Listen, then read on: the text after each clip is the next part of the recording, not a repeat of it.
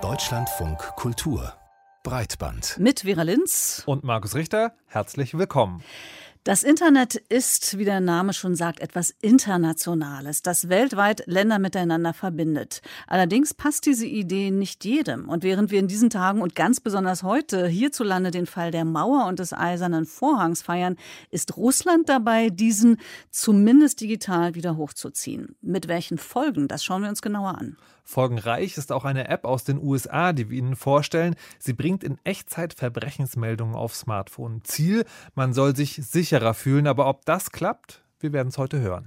Und dazu haben wir wie immer Musik aus dem Netz, die dort kostenfrei heruntergeladen werden kann. Zum Beispiel von No Sweets in Miami, einer Band aus Schweden, an deren Musik man lange gar nicht so leicht rankam. Denn die Debüt-EP letztes Jahr wurde nur sehr limitiert veröffentlicht. Das hat sich aber jetzt geändert mit der Platte I Hope That No One Sees Me. Die gibt es nämlich als kostenfreien Download im Netz und davon hören wir jetzt I'll Never Lie Again.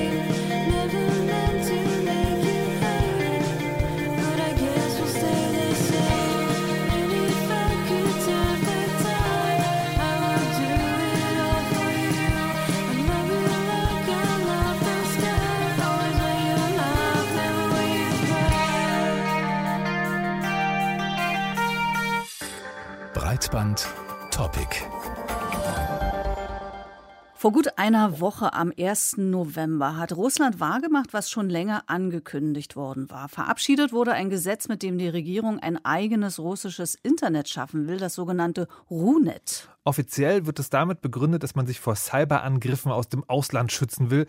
Kritiker hingegen fürchten die totale staatliche Kontrolle über sämtliche russische Online-Aktivitäten. Und diese Sorge ist nicht unbegründet, denn der russische Staat geht gegen Gegner immer wieder rigoros vor. Aber wie soll das funktionieren? Ein eigenes abgeschottetes Netz in einer international vernetzten Welt. Und was ist da genau zu erwarten? Darüber reden wir jetzt mit Jan Lindenau. Er ist freier Tech-Journalist und lebt derzeit in Moskau. Hallo. Hallo. Nochmal kurz zu den Grundlagen. Was genau ist das für ein Gesetz? Was steht da drin? Im Grunde muss man sich das als ein Paket von Maßnahmen vorstellen. Die prominenteste Maßnahme, die ihr ja auch schon genannt habt, Russland soll eine doppelte Infrastruktur fürs Internet aufbauen. Bei einer Bedrohung von außen, das sagt das Gesetz, könnte man sich dann vom Rest der Welt abkapseln. Und ein Duma-Abgeordneter spricht jetzt beispielsweise von massiven Hackerattacken, die aus dem Westen stattfinden könnten. In diesem Fall soll dann der russische Datenverkehr nicht wie bisher über Server im Ausland geleitet werden, sondern eben übers Inland. Und ausländische Internetknoten, die sollen im Großen und Ganzen eh weniger genutzt werden und diese Knoten sollen stärker staatlich kontrolliert werden. Aber wie soll das Ganze technisch umgesetzt werden? Da gibt es zwei große Maßnahmen. Russland möchte ein eigenes DNS, ein Domain Name System aufbauen. Wenn die Russen derzeit google.com eingeben, dann kommen sie eben auch bei Google raus. Wenn Russland jetzt allerdings ein eigenes, ein staatliches DNS aufbaut, dann könnte der Staat theoretisch festlegen, wo der russische User wirklich rauskommt, wenn er google.com eingibt. Und das gibt natürlich dem Staat auch mehr Kontrolle über das russische Netz. Rein theoretisch könnte man etwa, wenn jemand google.com eingibt, auf die russische Suchmaschine Yandex umleiten und auf die hat der Kreml natürlich einen besseren Zugriff als auf Google. Der zweite große Punkt, das ist die sogenannte DPI-Technik. DPI steht für Deep Packet Inspection und das ist eine Technologie, die zum Überwachen und Filtern von Datenpaketen genutzt werden kann. Man kann sich das so vorstellen, das Internet ist ein Netz von vielen Knotenpunkten, über die die ganzen Daten laufen und für einen normalen Internetnutzer liegt einer der ersten Knotenpunkte ja auch beim Internetanbieter, beim Provider. Und diese Provider sollen in Russland eben diese DPI-Technologie einsetzen an diesen Knotenpunkten. Und mit dieser Technologie können sie in alle Datenpakete, die durch diese Knoten laufen, reingucken. Das ermöglicht natürlich tiefe Einblicke in jedes Datenpaket. Man kann etwa Suchbegriffe bei einer Suchanfrage sehen. Es gibt ein Beispielsvideo von dem Hersteller dieser Geräte. Wenn man quasi Hard Porno in eine Suchmaschine eingibt, wenn diese Geräte zwischengeschaltet sind und so programmiert wurden, dann bekommt man einfach keine Ergebnisse. Jeder Internetprovider soll diese Geräte anschließen und eine staatliche Überwachungsbehörde, die bekommt dann Zugriff auf diese Geräte. Der komplette Datenverkehr, der soll dann getrackt werden und gegebenenfalls gedrosselt oder eben auch gefiltert werden können. Jetzt ist ja die Kritik an diesem Gesetz ganz klar, weil alles, was als Schutz dienen kann, kann und wird anscheinend auch zur Zensur missbraucht werden. Aber vielleicht mal ganz kurz nur, wie wahrscheinlich ist es denn, dass das jetzt auch sofort umgesetzt wird und gleich technisch so kommt, wie es da beschrieben wird? Ja, das ist tatsächlich ein großer Kritikpunkt an diesem Gesetz, weil es sehr schwammig formuliert ist und man sagt, dass es sehr schlecht vorbereitet wurde. Dafür habe ich mit äh, Michael Klemaryov, dem Direktor der NGO Gesellschaft zum Schutz des Internets, gesprochen. Niemand hat erwartet, dass das Gesetz am 1. November startet. Es ist widersprüchlich, auch die Qualität der Ausführung lässt zu wünschen übrig. Etwa sollten im Rahmen des Gesetzes 30 Ausführungsverordnungen vorbereitet werden. Es wurden allerdings nur sieben vorbereitet. Gesetze geben ja meist nur einen abstrakten Rahmen vor und diese Ausführungsverordnungen, die setzen das dann auf der konkreten Ebene durch. Und das wurde bei diesem Gesetz einfach großteils noch nicht gemacht. Das erweckt natürlich bei vielen Kritikern den Eindruck, dass sich die Gesetzeschreiber gar nicht mit der Materie auskannten. Nichtsdestotrotz, diese DPI-Technologie, die gibt der staatlichen Überwachungsbehörde ein mächtiges Instrument mit an die Hand. Es gibt da viele Szenarien, was passieren könnte. Unerwünschte Dienste, vielleicht aus dem Westen, könnten gedrosselt werden, Einzelpersonen könnten besser überwacht werden, bestimmte Begriffe zensiert werden. Allerdings die große Angst, dass sich Russland jetzt komplett abkapselt von heute auf morgen, das halten die Kritiker für technisch schwierig. Aber das Gesetz schafft einen rechtlichen Rahmen dafür, dass zumindest in ganzen Regionen in Russlands das Internet abgestellt werden kann.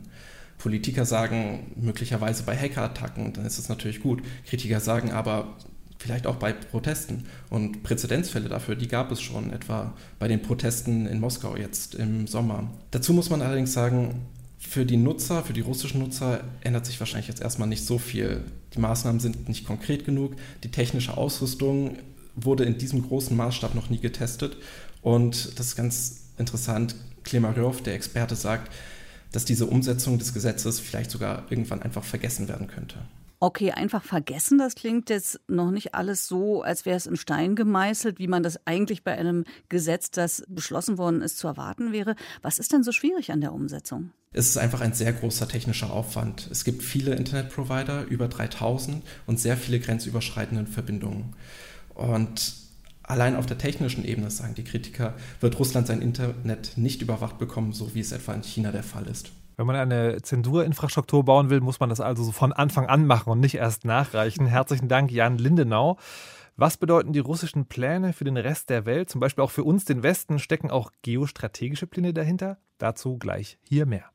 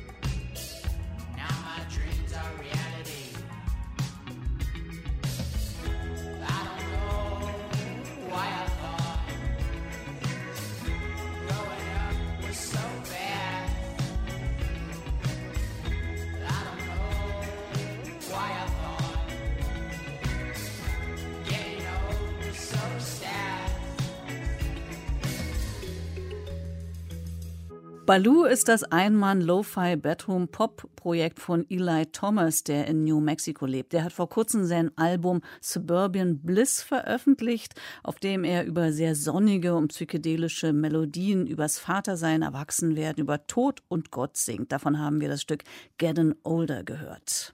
Russland baut sich ein abgeschottetes Internet, um sich, so die Begründung, die offizielle vor Cyberattacken aus dem Ausland zu schützen. Doch welche Strategie steckt eigentlich geopolitisch gesehen dahinter? Die IT-Expertin Yvonne Hofstetter stellt in ihrem gerade erschienenen Buch Unsichtbare Kriege die These auf, dass die Digitalisierung die geostrategischen Machtverhältnisse fundamental verändern werde. Stehen wir also vor einer Zeitenwende? Eine große Frage und mit ihr wollen wir jetzt darüber sprechen, wie sich Russlands Strategie geopolitisch einordnen lässt. Hallo, Frau Hofstetter. Schönen guten Tag. Wenn wir mal auf die einzelnen Großmächte schauen. Russland testet ein eigenes abgeschottetes Netz. China hat die große Firewall. Beide Regierungen überwachen ihre Bevölkerung, wenn auch unterschiedlich stark. Und auch die USA, die zwar ein offenes Netz haben, betreiben die komplette Überwachung des Internets. Dieses Vorgehen scheint vor allem der Kontrolle des Netzes auf heimischem Boden zu dienen, Grenzen zu ziehen oder als Schutz vor Angriffen von außen. Dennoch sprechen Sie in Ihrem Buch ja davon, dass digitale Technologien das geostrategische Kräfteverhältnis fundamental verändern werden. Inwiefern denn? Weil bisher sieht es erst einmal so aus, als wolle jeder nur seine eigene Position irgendwie sichern. Das ist auch richtig der Fall. Tatsächlich hat diese Absicherung einen innenpolitischen Aspekt. Die Bürger werden engmaschig überwacht. Man kann sie so disziplinieren, wenn sie sich nicht regimetreu verhalten. In China ist das zum Beispiel durch den People Score der Fall. Andererseits wird aber das Netz, das wir täglich ausbauen, nicht nur wirtschaftlich, es wird auch politisch wertvoller.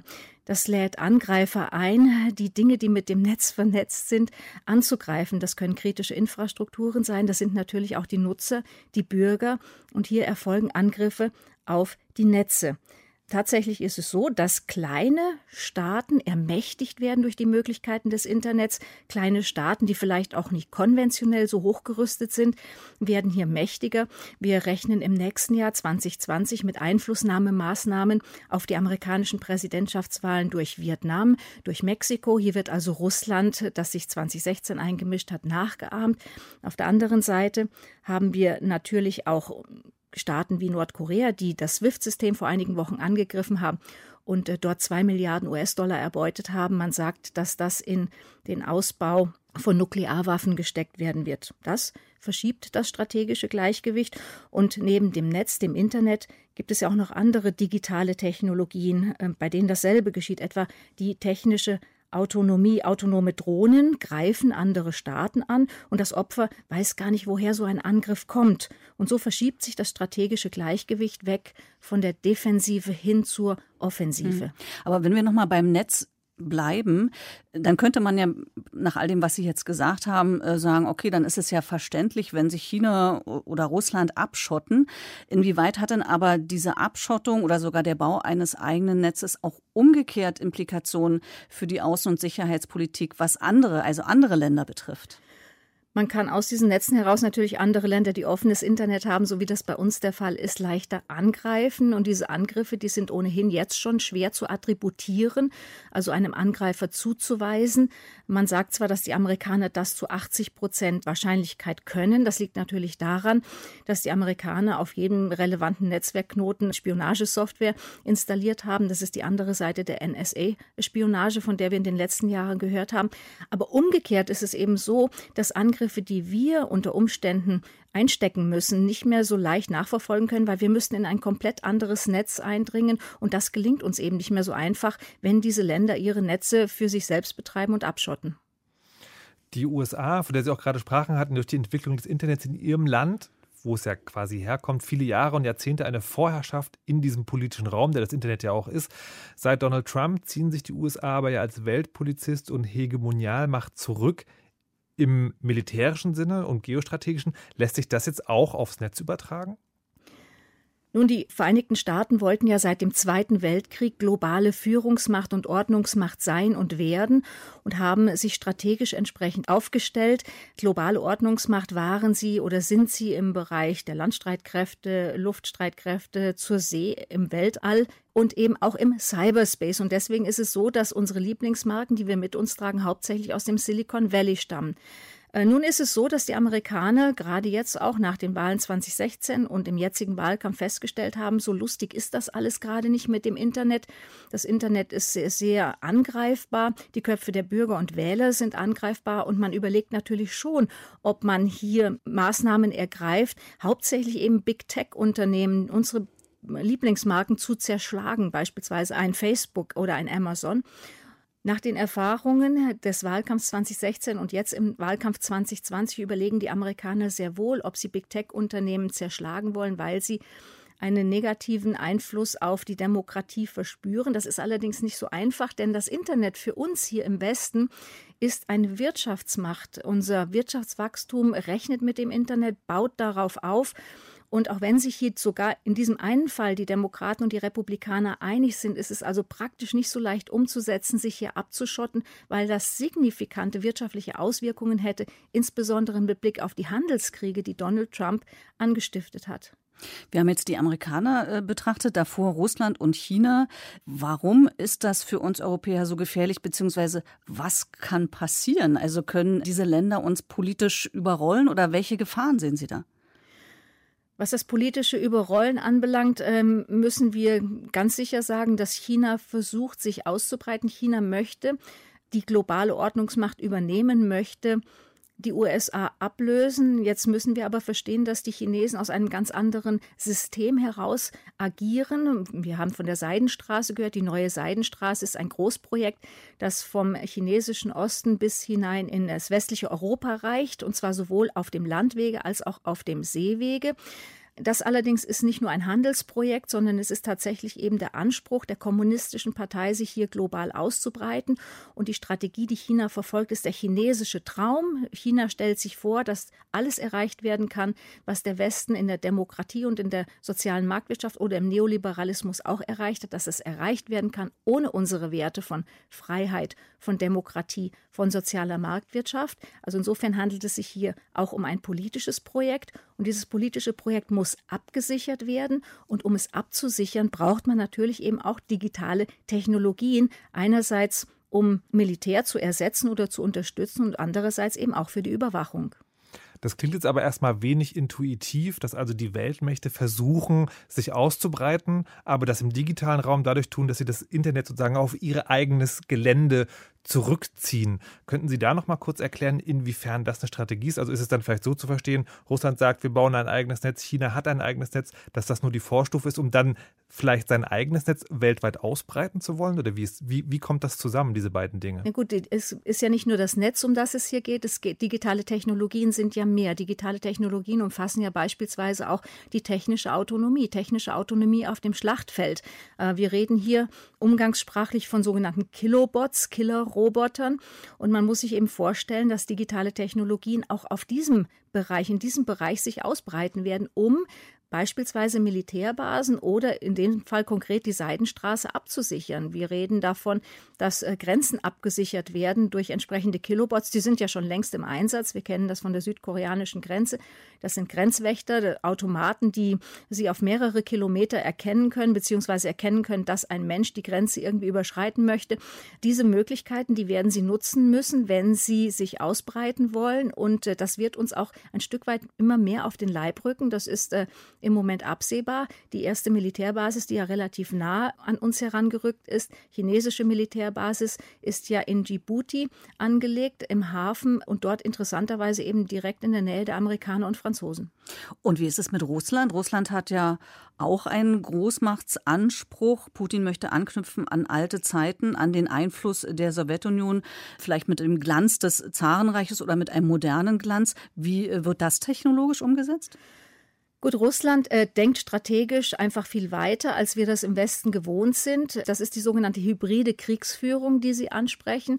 Da zieht man eigentlich alle Register, die möglich sind, nicht nur die technologischen Register, aber hier geht es tatsächlich um die Kriegsführung, äh, was die Köpfe anbelangt. Also man versucht hier Einflussnahmemaßnahmen durchzusetzen in den Netzen anderer Staaten und anderer Systemalternativen. Aber es geht eben auch um den elektronischen Krieg, die elektronische Kriegsführung. Auch hier ähm, hat sich Russland gut aufgestellt und hat auch Patente angemeldet, um beispielsweise das GPS zu stören, auf das sich ja viele verlassen, nicht nur im zivilen Leben, sondern auch das Militär. Jetzt sprechen wir immer die ganze Zeit von USA, Russland, China. Europa versucht ja, so könnte man es flapsig zusammenfassen, auch äh, eine Weltmacht zu werden. Sehen Sie da eine politische Strategie, die überhaupt ein Ziel des Erfolgs hat?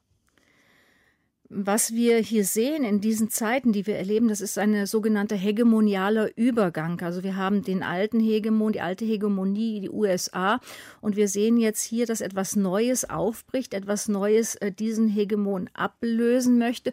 Und die Frage ist, wie man diesen Übergang gestaltet. Der kann natürlich auf der einen Seite gewalttätig ablaufen, das hoffen wir nicht und wünscht sich niemand.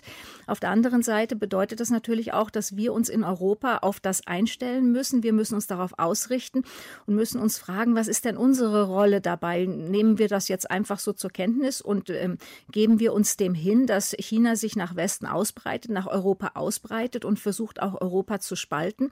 Das ist die eine Möglichkeit. Das könnte man so machen. Dann lassen wir es einfach so weiterlaufen. Oder sagen wir, wir haben eigentlich Verträge unterschrieben in Europa. Wir leben mit einer europäischen Idee. Das ist die Idee des Friedens. Das ist die Idee der Demokratie und der sozialen Marktwirtschaft. Wir müssen jetzt mehr dafür tun, dass wir diese Dinge verteidigen wenn sich die USA zurückziehen, auf die wir uns ja jahrzehntelang verlassen haben. Das würde allerdings bedeuten, dass wir relativ viel Geld in die Hand nehmen müssten, denn es würde heißen, dass wir einige der Aufgaben, die bisher die USA für uns wahrgenommen haben, selbst wahrnehmen müssten. Und tatsächlich ist es ja so, dass äh, die aktuelle Bundesregierung langsam, auch wenn das strategisch nicht ausgegoren ist, langsam in diese Richtung einschwenkt und sagt, naja, diese Aufgabe müssen wir wahrnehmen. Wir müssen uns eventuell in Grenzregionen stärker engagieren und wir müssen uns überlegen, was wir eigentlich zu verteidigen haben. Wenn wir nochmal den Bogen zum Anfang schlagen, der Ausgangspunkt war ja, dass Russland sich ein eigenes äh, abgeschottetes Netz bauen möchte. Was wäre denn aus Europas Sicht eine angemessene Reaktion darauf? Ja, Europa hat eine andere Systemalternative als Russland, die verfolgt. Äh, unter Umständen müssten wir uns überlegen, wie unsere Strategie tatsächlich ausschaut. Wie stellen wir uns äh, zu dieser Systemalternative? Wir nutzen unsere digitalen Technologien samt und sonders dafür unsere Wettbewerbsfähigkeit zu stärken. Jetzt sehen wir, andere Länder setzen diese Technologien anders ein. Was ist denn der Plan, damit umzugehen? Den Plan, den haben wir noch nicht gefasst. Und das meine ich eben mit einer eigenen europäischen Strategie. Hier müsste man nachdenken und müsste man überlegen, wie geht man damit um und wie verteidigt man die eigenen Netze und wie sieht die Zukunft, auch die digitale Zukunft für uns aus? Die IT-Expertin Yvonne Hofstetter zur geostrategischen Neuordnung des Internets. Vielen Dank für das Gespräch. Danke Ihnen. Hier geht's weiter mit Obvious Creature. Nicht verwirren lassen von den Geräuschen am Anfang bitte. Obvious Creature arbeitet viel mit Field Recordings, also Aufnahmen von Umwelt- und Alltagsgeräuschen in seinen Songs. Und dieser hier heißt Perfect.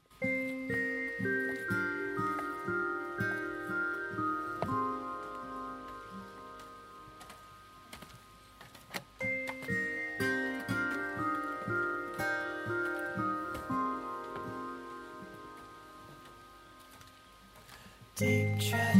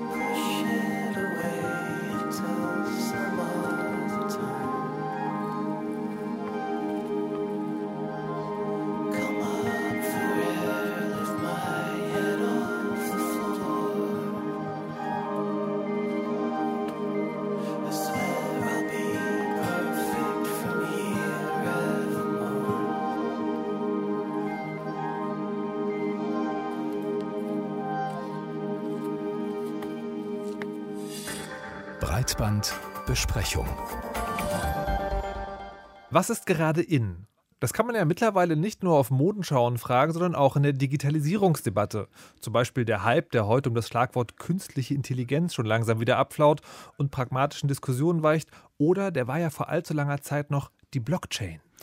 Kein Problem, das sich durch den dezentralen und zumindest in der Theorie fälschungssicheren Ansatz, Daten zu speichern, nicht gelöst werden sollte. Gefälschte Medikamente, besserer Klimaschutz, verlorene Zeugnisse, gestohlene Identitäten oder manipulierte Wahlen, alles sollte sicherer, besser, einfacher werden durch die Blockchain. Mittlerweile rollen Kritiker mit den Augen, wenn das nächste Versprechen auftaucht und bemängeln zu Recht, dass sich in der ganzen Zeit kein einziges der einst so großen Blockchain-Versprechen bewahrheitet hätte. Die Bundesregierung will es trotzdem noch mal wissen und hat gut zwei Jahre nach dem Beginn des ganz großen Blockchain-Hypes ihre eigene Blockchain-Strategie vorgestellt. Aber lohnt sich das jetzt überhaupt noch? Darüber wollen wir mit dem Journalisten Friedemann Brenneis anhand eines ganz konkreten Beispiels sprechen. Denn wie viele andere Bereiche der Gesellschaft sollte Blockchain einst auch auch den Journalismus von Grund auf revolutionieren, also verlorenes Vertrauen wiederherstellen, Fake News bekämpfen, Meinungsmonopole aufbrechen und mehr journalistische Unabhängigkeit ermöglichen. Hallo, Friedemann Brenneis. Hallo. Hallo. So, bevor wir jetzt darüber sprechen, ob und wie gelungen das ist, lassen wir uns vorab noch einmal genau klären, was ist jetzt die Blockchain? Ja, tatsächlich gibt's da gar nicht so die richtig einheitliche Definition, aber wir wissen, der Begriff Blockchain bezieht sich eben meist auf die Blockchain. Und das ist die Datenbank, eben die das digitale, staaten- und bankenlose Geld Bitcoin ermöglicht. Da ist sie das konzeptionelle Herzstück, das verbindlich regelt, wem welcher Bitcoin gehört. Und genau in diesem Kontext, da funktioniert sie eben auch sehr gut und ist extrem innovativ. Und daraus ist dann eben die Idee entstanden, könnte man da nicht noch mehr Kapital draus schlagen. Aber Bitcoin, das hat immer so ein bisschen dieses anarchistisch-schmuddelige Image. Und da hat man eben kurzerhand gesagt, oder clevererweise, ja nicht Bitcoin ist die Innovation, sondern die Blockchain. Und mit der Blockchain kann sich eben alles besser machen lassen. Dabei hat man allerdings ein bisschen unter den Tisch fallen lassen, dass Bitcoin und die Blockchain konzeptionell untrennbar miteinander verbunden sind. Und dass, wenn man versucht, eine Blockchain ohne Bitcoin aufzubauen, man eigentlich nur eine extrem unpraktische, weil ineffiziente, unsichere, teure und langsame Datenbank hat. Und deswegen kann man sagen, der Begriff Blockchain heute ist eher nur dieser Begriff oder wie Forscher von der Universität Cambridge festgestellt haben, Blockchain ist eigentlich ein Meme, das hilft, eine eigentlich dröge und abstrakte Spezialdatenbank in ein technisches, ja, Wundermittel zu verwandeln, das irgendwie sexy klingt und das alle dann irgendwie haben wollen. Dafür wurde Blockchain aber ganz schön äh, gehypt, muss man sagen, dafür, dass es nur ein Meme ist. Aber äh, schauen wir mal, was es für den Journalismus bringen sollte. Bei Bitcoin ordnet und dokumentiert die Blockchain die Zahlungen. Was äh, sollte die Blockchain bei Journalismus im Journalismus machen? Naja, es gibt so dieses typische Blockchain-Argumentationsmuster, was eben nicht nur im Fall vom Journalismus angewendet wird. Und das ist, man nimmt eine positive Eigenschaft von Bitcoin und schlägt die dann als Lösung für ein bestehendes gesellschaftliches Problem vor. Also zum Beispiel, dass Bitcoin nicht manipuliert werden kann oder eben, dass Bitcoins ja so, so sehr im Wert gestiegen sind. Und konkret im Fall von Journalismus kann das heißen, hm, die Bitcoin-Blockchain ist nicht manipulierbar und das ist von Vorteil, weil wir wollen ja auch nicht, dass Nachrichten, Quellen und Artikel manipuliert werden können. Oder bei Bitcoin braucht man niemandem zu vertrauen und das ist auch gut, weil der Journalismus hat ja schon so ein wachsendes Vertrauensproblem. Dann Bitcoin-Transaktionen können nicht zensiert werden und Zensur ist ja auch etwas, was wir im Journalismus nicht haben wollen. Bitcoin ist dezentral organisiert und auch das passt, denn zentralisierte Meinungs- und Medienmonopole wollen wir ja eigentlich auch nicht haben.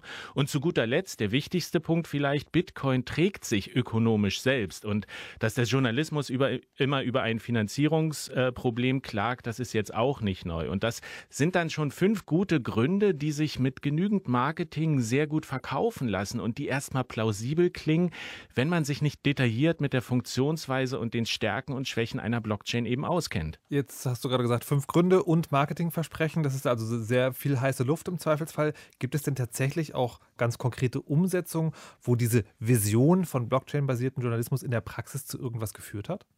Es gibt zwei größere Projekte, die man nennen kann. Steemit und Civil heißen die. Steemit, das ist eine 2016 gestartete Social Media und Blogging Plattform kann man in etwa vergleichen mit Reddit zum Beispiel. Und da war das Ziel, Inhalte eben dezentral zu speichern und dadurch sie zensurresistent zu machen. Die Idee, nichts sollte gelöscht werden können. Äh, das andere Projekt, Civil, ist 2018 gestartet und hatte ein etwas anspruchsvolleres Konzept, hat sich selbst als dezentralisierte Plattform für unabhängigen und nachhaltigen Journalismus beschrieben. Und da war eben die Idee, äh, verschiedene unabhängige Newsrooms miteinander zu verknüpfen, also Redaktionen, die eigenständig qualitativ hochwertige Inhalte erstellen sollen, idealerweise international zusammenarbeiten, investigativ recherchieren, dabei aber eben nicht von Werbepartnern oder von anderen zentralen oder möglicherweise zensierenden Stellen abhängig sind. Das klingt ja erstmal nicht verkehrt. Warum sehen wir im Alltag bisher noch nichts von diesen Projekten?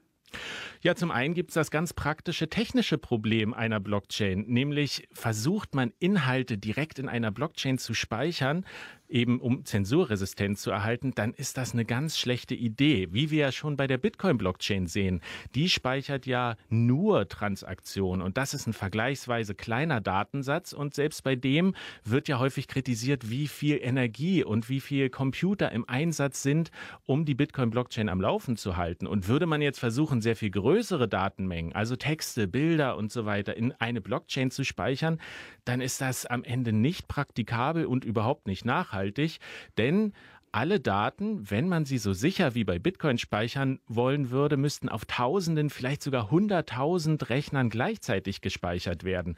Und wir sehen zum Beispiel bei Steemit, da ist das nicht so und da verschwinden die Inhalte dann trotzdem. Und daraus ergibt sich eben auch die Frage, wer stellt diese ganze Infrastruktur bereit? Denn je größer der Aufwand, desto weniger Leute kümmern sich am Ende darum.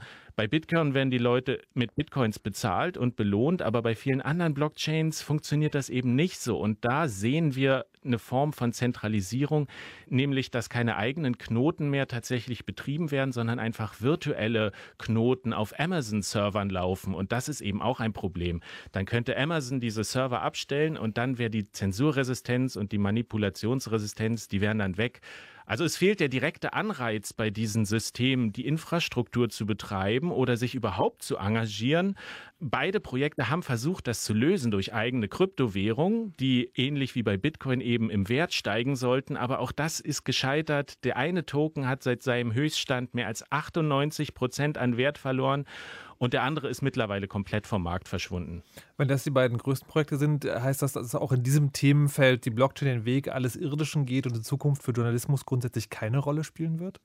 Naja, das kann man so nicht so definitiv sagen. Was, was wir sehen können ist, und das betrifft eben auch wiederum nicht nur den Journalismus, es gibt, es fehlt an wirklichen Blockchain-Erfolgsgeschichten. Dieses Meme, dieses Blockchain-Meme verliert immer mehr an Kraft und Bedeutung, weil die Leute auch kritischer werden und eben mal echte Beispiele sehen wollen.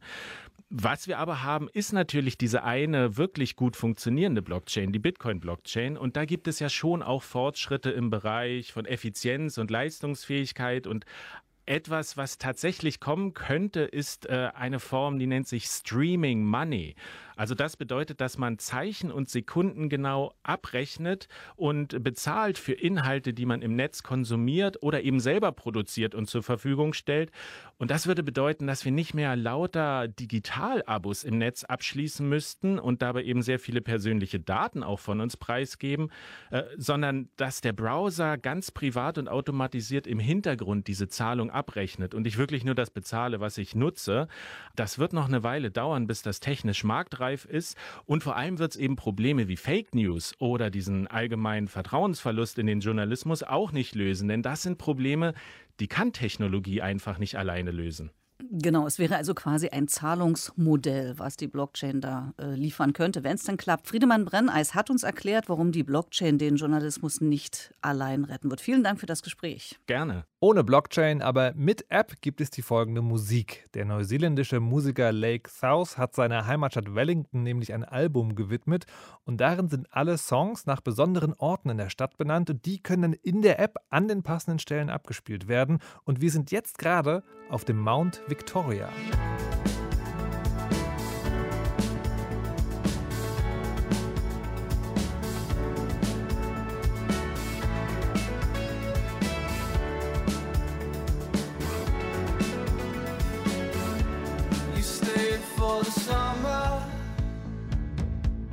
It was a good one. And I miss all my flatmates. There are good people everywhere. It was just around the corner from my parents' home. Took wine from the basement and drank at the basin. Mount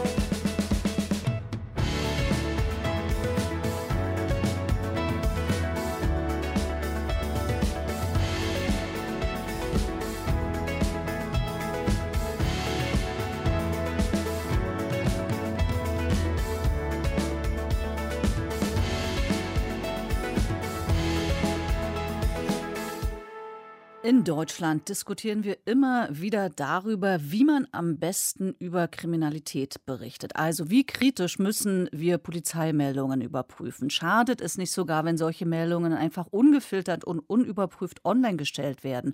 Und wie oft sollten wir überhaupt Verbrechen in der Berichterstattung aufgreifen? In den USA gibt es ähnliche Debatten zwar auch, aber da ist die Berichterstattung über Kriminalität mittlerweile auf ein ganz neues Level gehoben worden. In Echtzeit und mit Beteiligung der Community bringt die App Citizen Verbrechensmeldungen aus dem Polizeifunk und von anderen Rettungsdiensten direkt aufs Smartphone. Felix Wessel stellt die App und die Diskussion darum vor.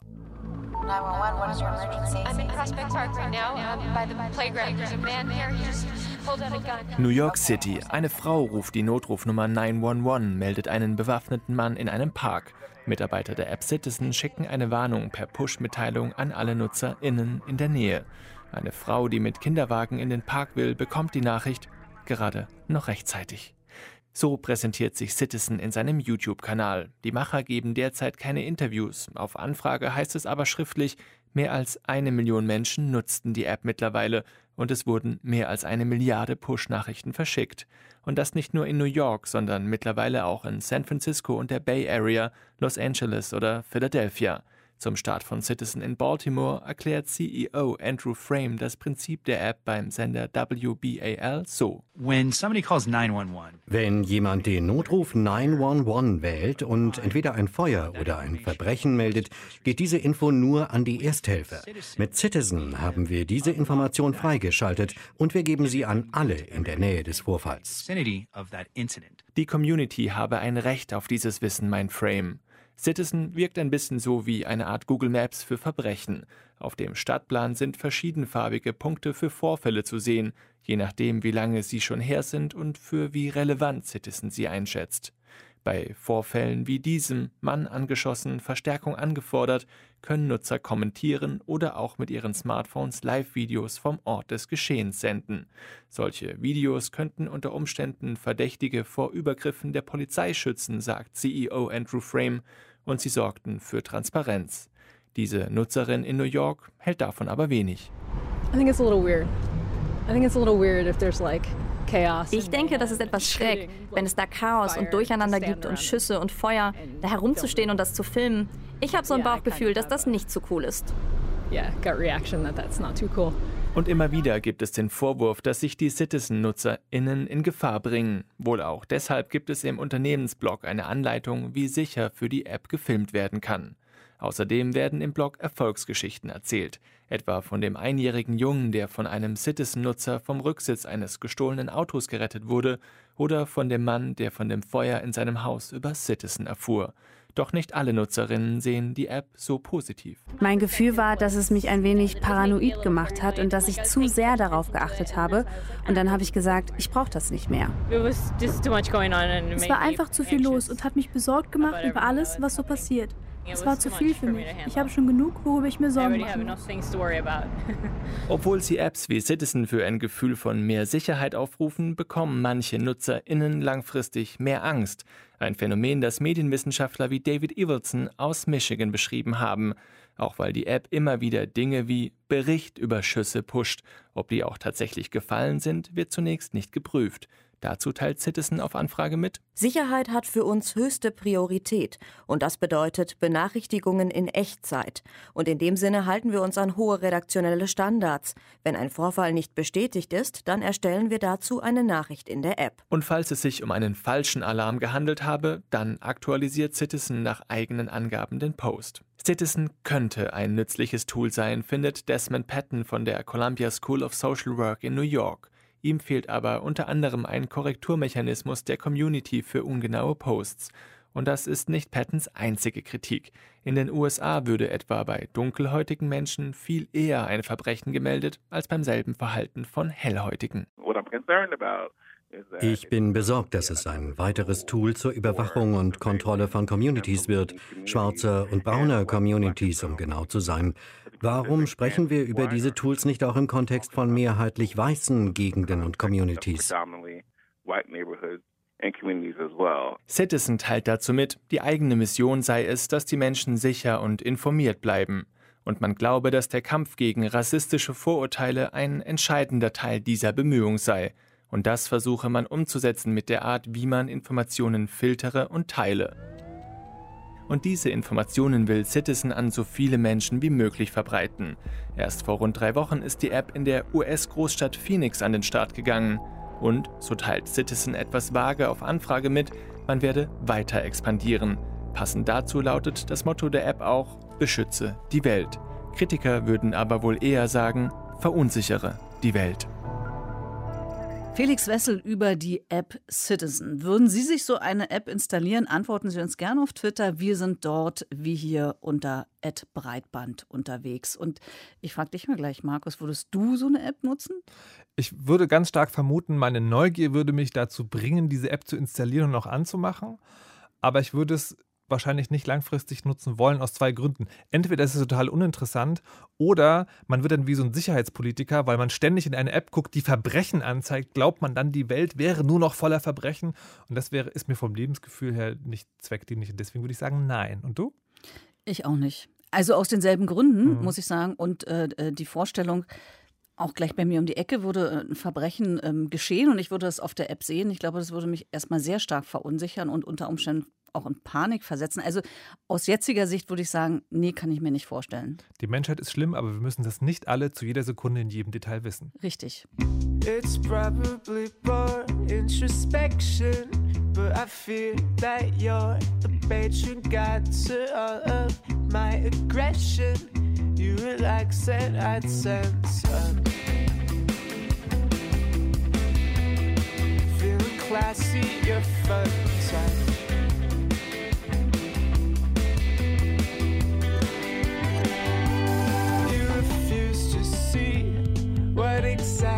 Come to believe your fever dreams fill every sleep. But it's only on the weekends. It's only on the weekends when I can't sleep. It's only on the weekends. It's only on the weekends when I can't sleep. You seem to hold a clear connection. Stupid fashion, feeling glasses go to mass for false direction. So it seems to be.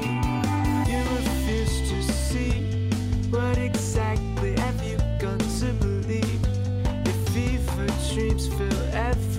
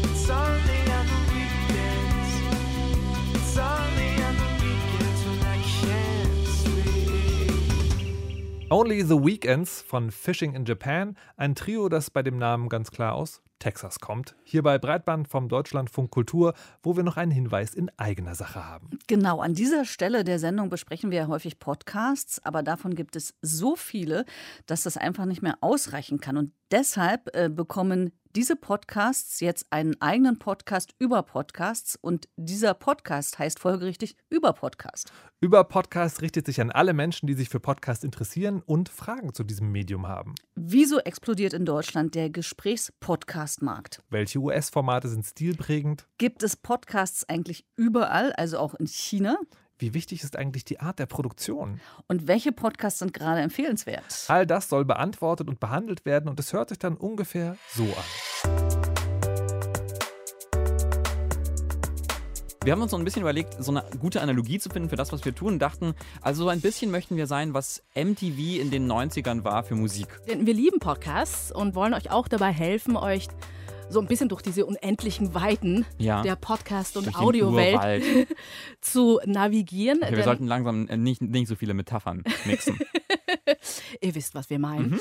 Ähm, und das natürlich mit journalistischer Sorgfalt, viel Liebe und guten Geschichten. Die Geschichte, die wir heute erzählen, da geht es um einen Podcast, der wirklich ganz, ganz viel verändert hat. Mhm. Sowohl für die Menschen, die ihn machen und gemacht haben und für die Menschen, die ihn gehört haben. Mhm. Ein Podcast, der andere Menschen sogar davon überzeugt hat, Podcasts zum Beruf zu machen oder sich sogar selbstständig zu machen. So I'm making a network of digital podcasts uh, that we will monitor. That that will that will that is going to meet. Ein Podcast, der mit folgender Szene sich unsterblich gemacht hat und unsere Herzen erobert hat. didn't realize his reputation when I first arranged to meet him. I thought he was just a rich guy in Silicon Valley. Das ist Alex Bloomberg, der auf der Straße gerade mit einem Investor steht Chris Saka? und seinen Pitch runterstammelt, denn er will eine Firma gründen und dafür braucht er Geld. Ja, also das ist nicht irgendeine Firma, es ist eine Podcast-Firma. Ja. Kleiner Spoiler, er schafft das. Es wird eine sehr, sehr erfolgreiche Podcast-Firma. Ja. Die Firma heißt Gimlet und wird tatsächlich in der Zukunft das Podcast-Geschäft verändern, zahlreiche erfolgreiche Shows produzieren und auf der ganzen Welt gehört werden. Podcasts Aber zu diesem Moment, also auf der Straße im August 2014 vor irgendeinem kleinen Restaurant in LA, ist das Ganze noch gar nicht klar. Denn Bloomberg hat da gerade seinen Job als Radioreporter gekündigt. Der war relativ erfolgreich, hat an sehr bekannten Shows gearbeitet wie This American Life und Planet Money, weil er nämlich etwas ganz Eigenes aufbauen wollte. Mhm. Das einzige Problem ist, er weiß, wie man tollen Content und ganz speziell Podcasts macht, aber eben nicht, wie man Firmen gründet. Und diesen Prozess, wie er trotz seiner Ahnungslosigkeit mhm eine Firma gründen möchte.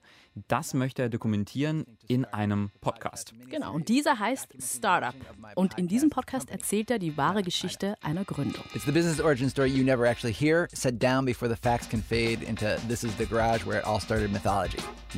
Wir schaffeln schon so ein bisschen in den Sitzen vor uns ja. hin. Obwohl ich ja immer noch sagen muss, ich finde, Alex Bloomberg spricht sehr, sehr schnell. Also man darf ja. sich aber davon nicht abschrecken lassen, Aha. denn der Podcast ist wirklich, wirklich toll. Ja, wir sind Fans. Ja.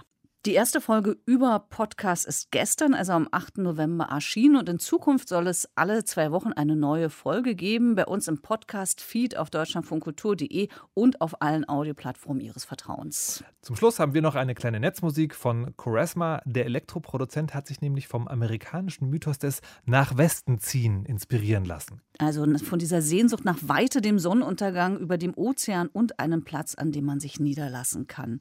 Dieses Gefühl ist eine EP geworden, die einfach West heißt und von der wir Canyon Walls hören. Wir schließen uns diesem Gefühl an und genau. reiten jetzt in den Sonnenuntergang. Wir sind Markus Richter und Vera Linz und wir tschüss. sagen Tschüss.